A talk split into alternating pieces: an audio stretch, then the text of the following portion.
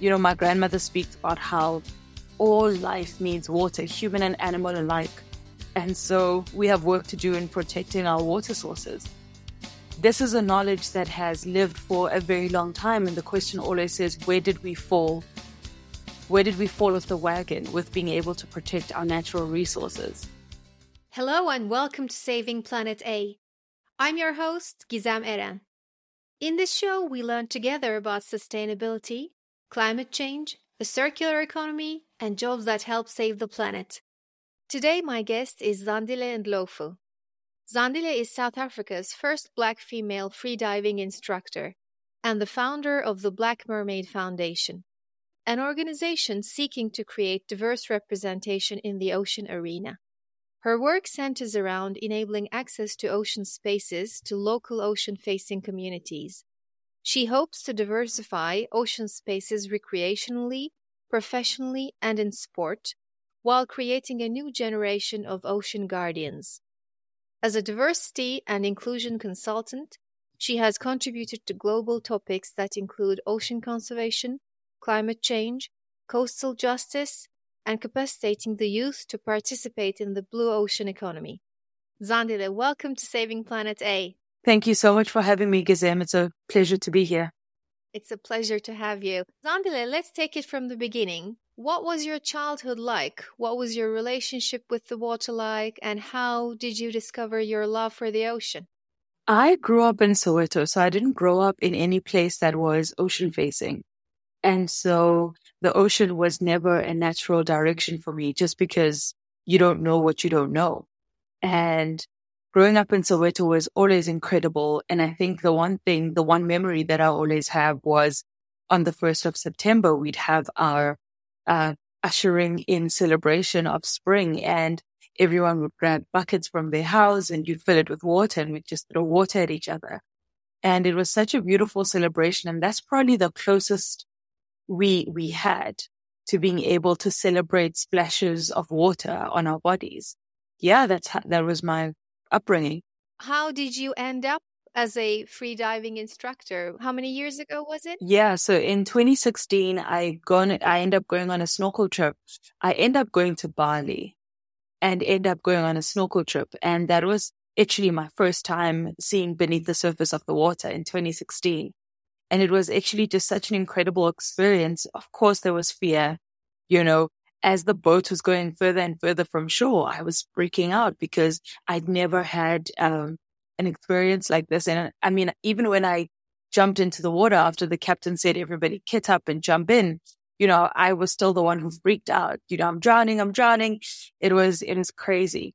But just from that moment in 2016, I just remember seeing beneath the surface of the water and absolutely being taken. It was so beautiful. It was a world that I'd never seen before. But most importantly, it was, it just affirmed all of the beauty that I knew was possible in the world. And, uh, yeah, and then I went from that trip, I came back to South Africa, learned to scuba dive. And towards the end of 2018, came across this video where these girls were freediving and I then went on to do my freediving course in 2019 and qualified as an instructor in 2020. You became uh, South Africa's first Black African freediving instructor. Correct. You're enjoying yourself. And then you saw the lack of diversity, didn't you? So you're on the boats. What was that experience like? Yeah, definitely. I mean, from 2017, when I started scuba diving, it was always just realizing how you're always the only black person who's a guest on the boat. And of course, that comes with, with its own challenges, you know, whether it is just the reminder that you're the outsider, that you're not, um, you're not the normative, you know, whether people are asking, if you're going to die with all of that hair, which is such an irregular question. Like, I think the more I sit with it, I wonder how people actually mouth that. And, uh, and so it was that it is the challenge of wetsuits that don't quite fit because they, they they're not strongly uh, accommodating of the curvier figure and just language. You know, I battled with language a lot. And just from that entire process, when I qualified as a, as a freediving instructor, I felt like I finally had an opportunity, this piece of paper that would allow me to create the change that I wanted to see in the world. And that's when I started the Black Mermaid Foundation and I decided to work in a community called Langa here in Cape Town, just because they are a little bit further from, you know, the nicer beaches.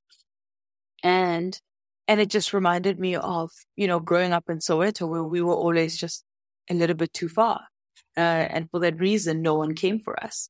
And so I wanted to create that change. I wanted to create a connection to the ocean, completely knowing that proximity doesn't equate to access. And so even though they are 50 minutes away from the sea, that doesn't mean that they are able to enjoy the oceans that are, you know, relatively nearer than people who are in landlocked areas.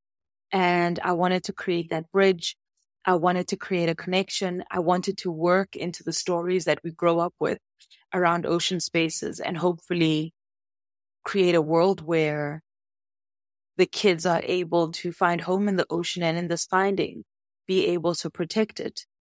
I just want to say at this point, Zandile was talking about all this hair. Zandile has beautiful, long blue hair. you will see on the photo on the Instagram. when I put it up, but she has beautiful hair. You called yourself the Black Mermaid, didn't you? That's the bit that I really loved about it. It's a self-given name. No, it, it was it was just one of those things, you know, when you don't see yourself represented in spaces. When it finally happens and you're like, "Hey, I've never seen anything that looks like like me before in the water." And and I decided uh, to call myself the Black Mermaid and it just it's set, you know. Uh, and there's a song by Esthero that's called Black Mermaid, and I feel like that actually just it it notched it notched the word full on. I just knew in that moment that this is it because that that song just places the gist of what means to be a black mermaid, something that is so unfamiliar to the to the Western world and to the bigger world actually. In your Guardian interview, you, you said you were reclaiming the ocean for children of color. So, first you reclaimed the ocean for yourself. Now you're reclaiming it for them, which is it's an incredible mission. I really, really admire you, Zandile. For our listeners, there's a documentary about Zandile on uh, the free streaming platform WaterBear. It's called The Black Mermaid. And now I want to talk a little bit about the experience of getting children of color who haven't necessarily, as you said, uh, had the opportunity to even see the ocean, some of them. How is that experience when they first go in the water? What do they feel? What do you feel giving them this chance? With most of the kids, it's always wild fear, right? How it always starts is wild, wild fear, good luck trying to get the kids into the water. And somewhere along the way, you know, one of the kids will be like, okay, sure, I'll come. And, and it's actually just beautiful to watch the process unfold where there's this fear and then there's this calm. And in this calm, you know, the kid will look beneath the water and, you know, from the freak will be this, you know, connection and then this connection, a curiosity. And in the curiosity, good luck trying to get the kids out the water. and uh, it's always just so incredible to witness for me because, you know, it's it's not often that you ever get to see the the movement of energy from fear to connection to curiosity and to absolute enjoyment, you know, um, and finding home in the space. So for me, it's always just it's it's an incredible feeling. Um, I cry often. I cry all the time um, just because for me, it's just the heart's work that says maybe the kids find, find a place that is incredibly healing as much as the ocean is. And there's a place where they can just ultimately be free as well, you know, which is, which is my feeling every time when I'm in the water too. Amazing. Um, you said you wanted kids to realize that the ocean belongs to them as well and that they should explore careers that are possible at sea. Also, you say we can only care about something once we've seen it. And when we talk about ocean advocates, it starts here. It starts by getting into the water. Can you tell us a bit about that? How how you instill a sense of envir- environmental awareness and what do you see when you go in the ocean? Obviously, you see probably you see plastic pollution and you see the bleaching of the corals. How does that affect kids that they actually see these things happening in front of their very eyes? So with most of the kids, you know, it's it's interesting. So how we start every excursion is we sit down, we do an introduction. I do an introduction. The kids introduce themselves. And then we talk about the ocean and the challenges that the ocean is facing. Then we talk about the life that we're probably going to encounter in the water. And then we go out into the water. And I think that's the one thing that you can only highlight both things, right? So we'll talk about plastic pollution. When we go into the water, we will find plastic. Um, and I mean, it's not at like crazy levels like we've seen maybe on greater internets, but you do come across that fishing line, that plastic bag, that chip packet, and the kids are able to witness it for themselves. And, you know, one of the things that I always laugh about is one of my lead, um, one of my lead kids in the group, he will now, um, just swim off and go grab that plastic and put it in a suit and he'll swim off and he'll go grab something and put it in the buoy. And, and I always feel that kids do what, um, they see other people do. So yes, I've spoken about the challenges, but it's often them seeing me pick it up that they begin to do it as well, which I feel like is always just a critical currency when we, when we want to see change in the world, we begin to be the change and that change multiplies.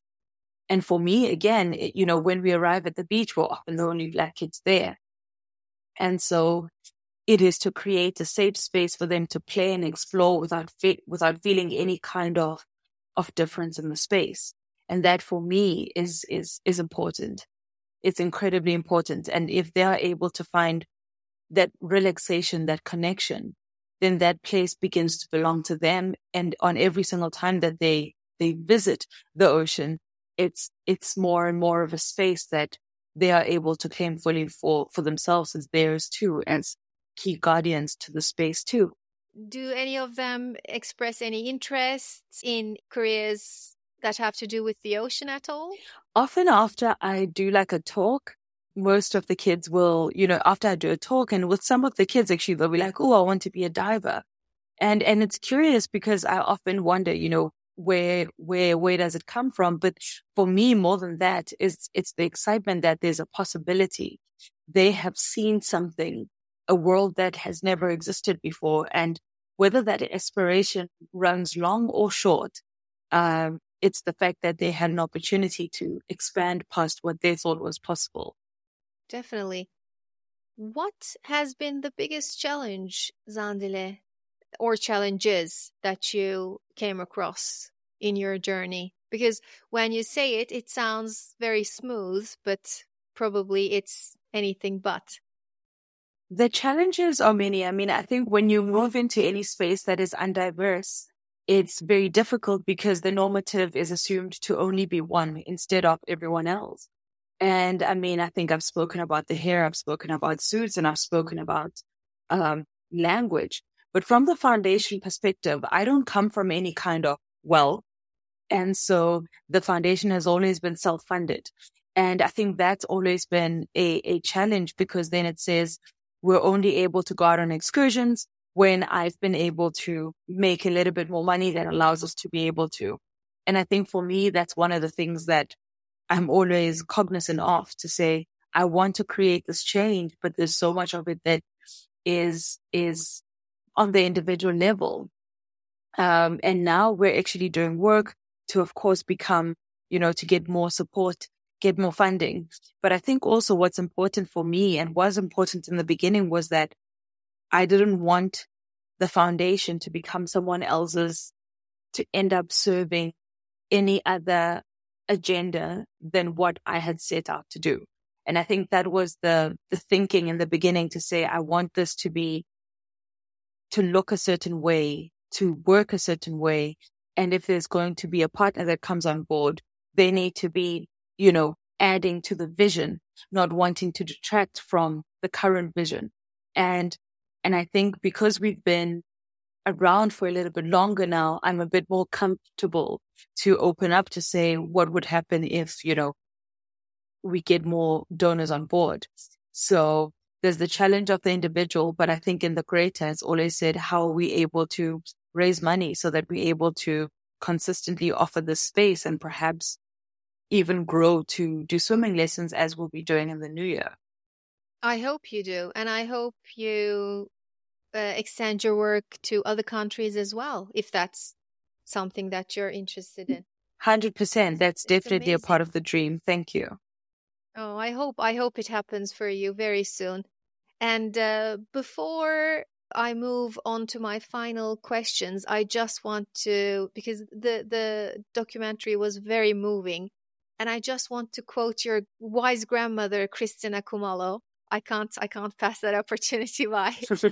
she says, "You must not make the water dirty. You must not throw dirt in the water because water is life. I think it's a gift that God gave Zandi to spend time in the ocean. It purifies her and gives her life. I guess she was created for the ocean. So what what what do you want to say to that? You know, it's interesting like that closing that you gave I thought was curious because it always it's it's a part of the narrative that we hold for ourselves. In any space when we start to see something that looks different we say oh it must just be them. And and and so for me it said you know the ocean belongs to everybody so what does it mean to tap into the parts where we see um, the representation that is much needed and go in but above that it's also just how you know my grandmother speaks about how it, all life needs water human and animal alike and so we have work to do in protecting our water sources this is a knowledge that has lived for a very long time. And the question always is, where did we fall? Where did we fall off the wagon with being able to protect our natural resources? So, you know, as she said that, it was just, it was an affirmation of what we've always known. But the question said, when did we fall off the wagon? Um, but also too was saying, you know, as humans, we always do that when we see Michael Phelps, we say only he could swim like that. When we see LeBron James, we say only LeBron could do that. But in all the worlds, it is possible for all of us. And we really need to move away from the narrative of isolating any individual as, as, as something more different than any of us. All of us have the collective ability to create and find those levels of performance if we wanted to, or explorations if we wanted to definitely. You've put it so well. Any individual or any group for that matter, right? Yeah, absolutely. Any group of people. Absolutely. Which is the powerful thing, right? Because if humans, if humans want to, um, humans are able to recognize the collective power of the human race and make changes and create the worlds that would be most beneficial in the future. So if we together wanted to, we could actually put our resources together to to use our voices, use our actions to petition for change in all the ways we want. We can physically create the worlds that we want to live in. And I feel like that's something that we always need to be reminded of in in our own explorations. Definitely. You're a very eloquent speaker. Thank you. Um now for my final two questions. The first one, Zandile, what gives you hope? The youth gives me hope the youth gives me hope. They are, they are less fearful. They are more bold and ultimately they carry a vision often that none of us can see. And so it is to empower them, let them be on the front lines, let them speak, let them, let their boldness encourage us into all we can be because often they dream without boundaries. So they are, they are really an exciting thing for me always. Little people. And you get to see them closely, don't you? Absolutely. Absolutely. Um, and I think it's just, it's an incredible opportunity to be able to witness the young spirit. And what's your best tip for saving planet A, Zandile? It doesn't have to be just one. You can say a couple if you want. I would say it would be to be more intentional, to be intentional with how we consume, to be intentional with how we purchase, to be intentional with how we move um, because that intentionality is the is the stars along the way of how we make a collective change. So when I talk about consumption, it is, you know, the usage of single use plastic. Are you going to, you know, it is using reusable straws. It is being aware of where your meat comes from. Um, it is being aware that the, you know, climate change is a serious thing. And so every single choice and decision that we make intentionally adds to the trajectory where we are currently heading, or it begins to create the change that would allow us to not leave a burning planet for the generations to come. So it would be intentionality across all the facets of our lives because it really does allow us to give our planet a chance to, to heal and be able to provide even more for the generations to come as she has for generations before. Great tip, being intentional. Is there anything else you want to add, Zandile, to this? I'm just thank you for the opportunity. It was just really incredible to be able to share to share my heart and and yeah, I think intentionality is key. You know, I always say, you know, the stopping of single use plastic, the being aware of where your fish comes from, where your food comes from, all these things matter um, if you're able to drive together, you know, carpool in moments when you can. You know, there's so much that we can do, but it requires intentionality and awareness. And I feel like that's where it all starts and that's where all change comes from. Yes, definitely. Do you have any plans of partnering up with environmental organizations at all? Yes, I do. Uh, I recently partnered up with the 11th Hour team which is doing absolutely incredible work in the ocean conservation space. They're a sailing ocean team. And yeah, I think there's going to be more partnerships, which is really exciting and just looking to open up into all of that and see what's possible. Yeah, Zandile, thank you so much for being my guest. It's been an absolute pleasure chatting with you. Thank you so much for having me, Gizem. It was really beautiful. If you enjoyed this episode of Saving Planet A, I'd really appreciate it if you comment and subscribe so that other people can know that we exist. Thank you again for listening.